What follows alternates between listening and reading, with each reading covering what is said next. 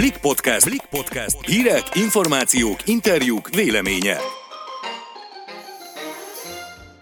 Sziasztok! Ez itt a Blik podcastja augusztus 12-én szerdán. Én Szabadfi Mónika vagyok. Én pedig Sérlei Noémi. Mai adásunkban a szeptemberi iskolakezdésről beszélgetünk, visszatér a digitális oktatás. Végül pedig a koronavírus elleni vakcina kerül szóba, az oroszoknak ugyanis úgy néz ki, már megvan az ellenszerük.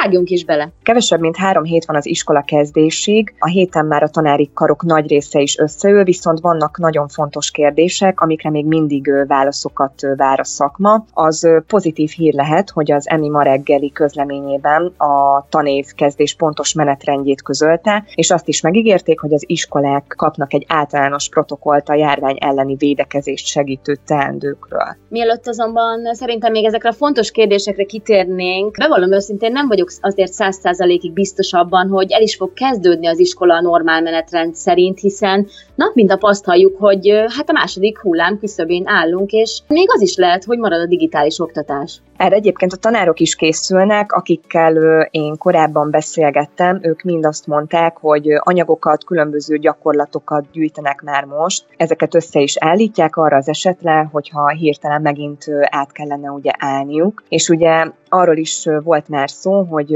ez az év a hibrid oktatás jegyében fog eltelni, mivel a tanároknak már van tapasztalata a távoktatásban. De ez mit is jelenthet pontosan a gyakorlatban, az nagy kérdés. Lényegében ugye azt, hogy a hagyományos tanrendet vegyítik a digitálissal.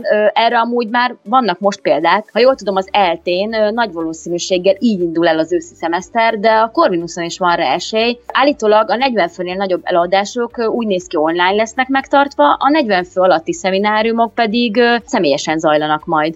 Maga a digitális oktatás egyébként nem is az egyetemeknek nehéz, hanem inkább az általános iskoláknak, és ott is az elsősöknek, hiszen gondoljunk csak bele, hogy nekik muszáj és szükségük is van személyes kontaktra a tanáraikkal, és nem csak abból a szempontból, hogy egy elsős diák nyilvánvalóan még nem tudja úgy használni a tabletet, a számítógépet, a mobiltelefont, már ha ugye van neki, hanem távoktatás esetén ugye a szülőknek is szabadságot kellene kivenni, de az már nagy valószínűséggel a legtöbbjüknek ugye elfogyott. Igen, és hát ugye az is kérdéseket vet fel, ha a normál rendszer szerint indul a suli kezdés, akkor milyen szabályokat kell például majd betartani?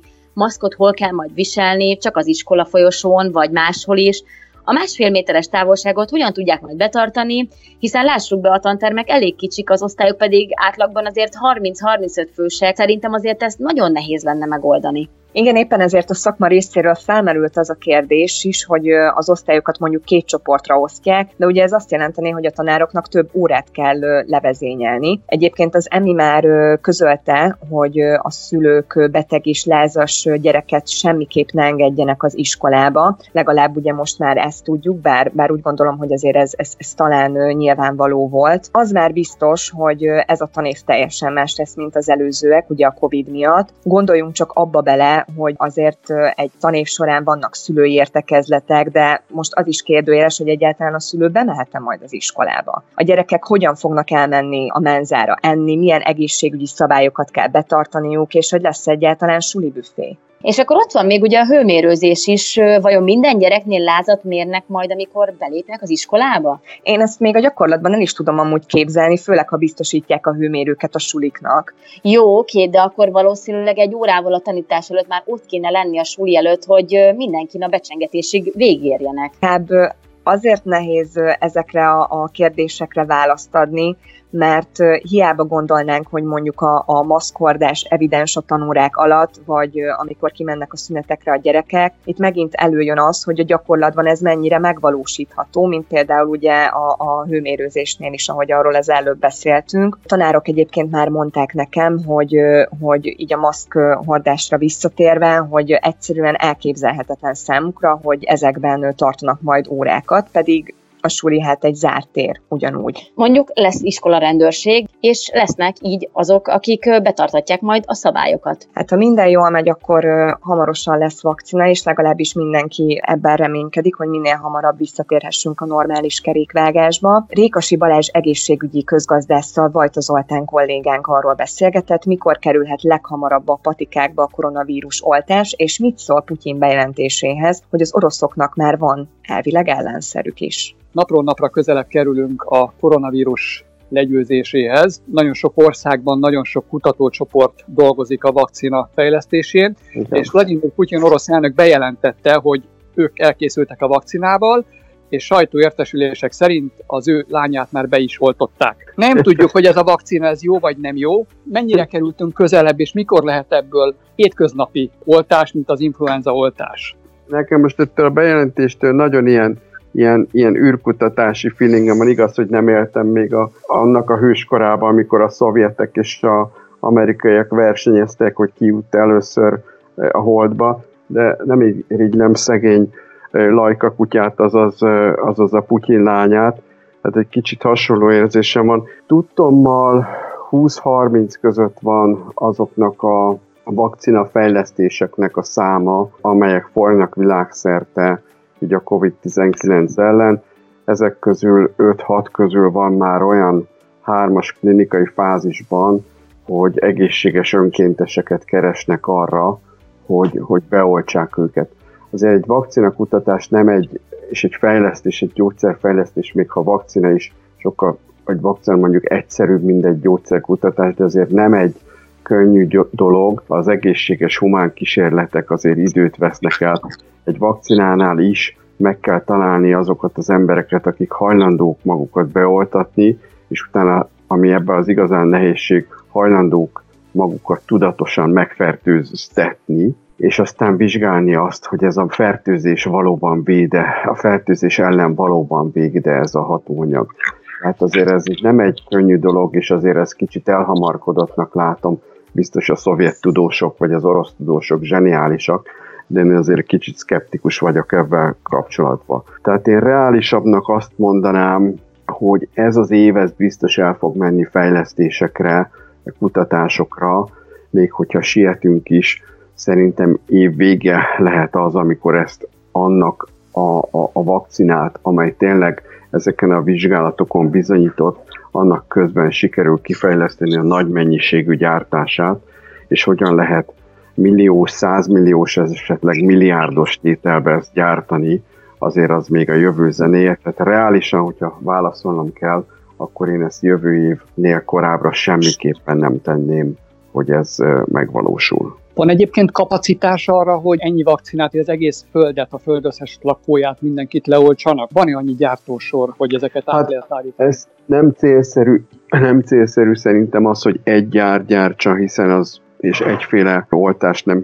fognak gyártani, hanem több cég, több nagy világcég, aki oltóanyákra, oltóásokra specializált dolgozik ezen. Egyszerre valószínűnek tartom az, hogy hogy ugyanúgy, ahogy a Sanofi, mind a GSK és több más cég egyszerre fog ezekkel kijönni, és gyártani fogja. Nem egy gyártósaron fogják ezeket gyártani, hanem a világon több helyen fogják ezeket valószínű gyártani, és az egyes országok, vagy ahogy itt az Európai Unió egy közös lekötésről beszél, ugye az első 300 millió vakcinát ugye már két gyártóval az Unió közösen beszállt a kutatásnak a finanszírozásába, cserébe azt kérték ezektől a gyártóktól, hogy profitmentesen biztosítsanak majd 300 millió adagot az Európai Unió országok számára, és ezt lakossággal ányosan kötelesek majd ezek a gyártók elosztani, hogyha kész lesznek. Maga a gyártás az is egy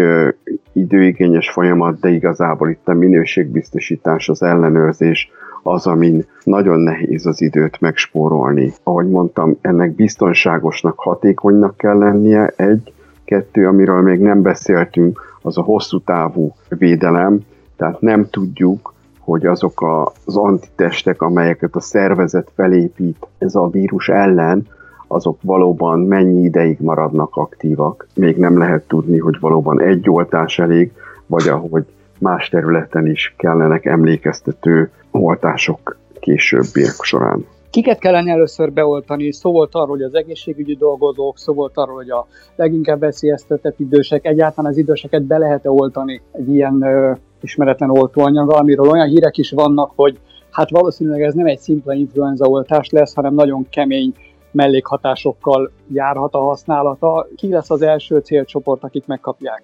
Alapvetőleg nem vagyok egy virológus, de, de ugye két alapvető megközelítés létezik. Az egyik az az, hogy legyengítem magát a vírust, és gyakorlatilag hagyom, hogy a szervezet építsen fel egy ellenanyagot ellene, én csak az üres fehérje burkát adom be, vagy a másik az, hogy ellenanyagot már termeltetek mesterségesen, és azt adom be a szervezetnek. Az első esetben lehet ugye a szervezetnek magának egy ilyen reakciója, és ez okozhat esetleg mellékhatásokat, de ezek ellen ugye önnek igaza volt, hogy kiket kell beoltani logikusan, ugye a legveszélyeztettebbeket, az idősebb korosztályt, az egészségügyi dolgozókat, közösségben dolgozókat, úgy, mint tanárokat, boltosokat, akik potenciálisan ugye szuperterjesztők lehetnek. Több millió emberről van szó világszerte. Ugye azt is tudjuk erről a vírusról, hogy igazából úgynevezett nyáimmunitás akkor alakulhat ki, hogyha társadalomnak kb. 60%-a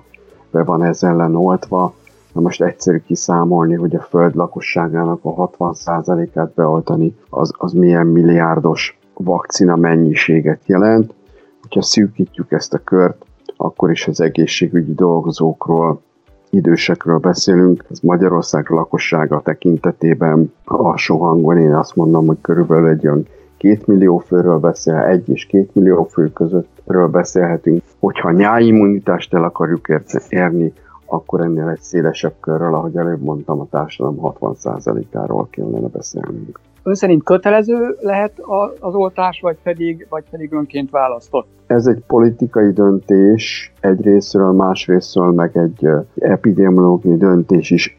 Én nekem az a személyes véleményem, hogy egyik részről, hogyha tudjuk azt, hogy biztonságos az a oltóanyag, tényleg nem okozhat mellékhatásokat, akkor ismerve a koronavírus okozta társadalmi károkat, ennek az egészséggazdaságtani és egész társadalomgazdaságtani hatását, akkor én megreszkíroznám a kötelező vétételt, igen. Mire számít, hogy ugye óriási mennyiséget gyártanak le, amiből sokat gyártanak bármi termékből, az ugye olcsóbb, mint amiből kevés készül. Forintban nagyságrendileg mennyibe kerülhet a majd a koronavírus oltóanyag, egy vakcina. Nekem az a tapasztalatom azért, hogy itt a, az, a, az oltóanyagoknak a, az előállítási költsége, gyártási költsége, hogyha euróban nézzük, akkor azért ez a 30-50 euró körül van legalább, tehát hogyha ezt feltételezzük, esetleg lehet, hogy tényleg itt a nagy mennyiség miatt lejjebb lehet ebben menni, forintba kifejezve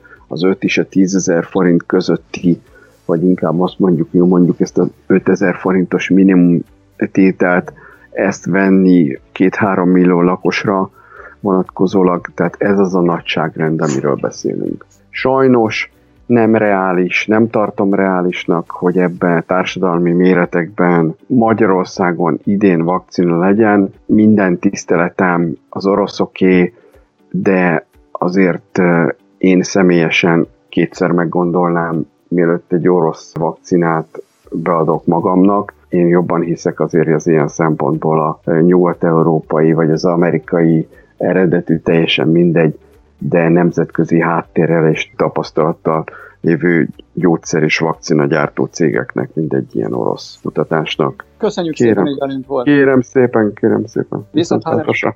Köszönjük, hogy a Blik podcastjét hallgattátok, legközelebb hétfőn találkozunk. Sziasztok! Sziasztok!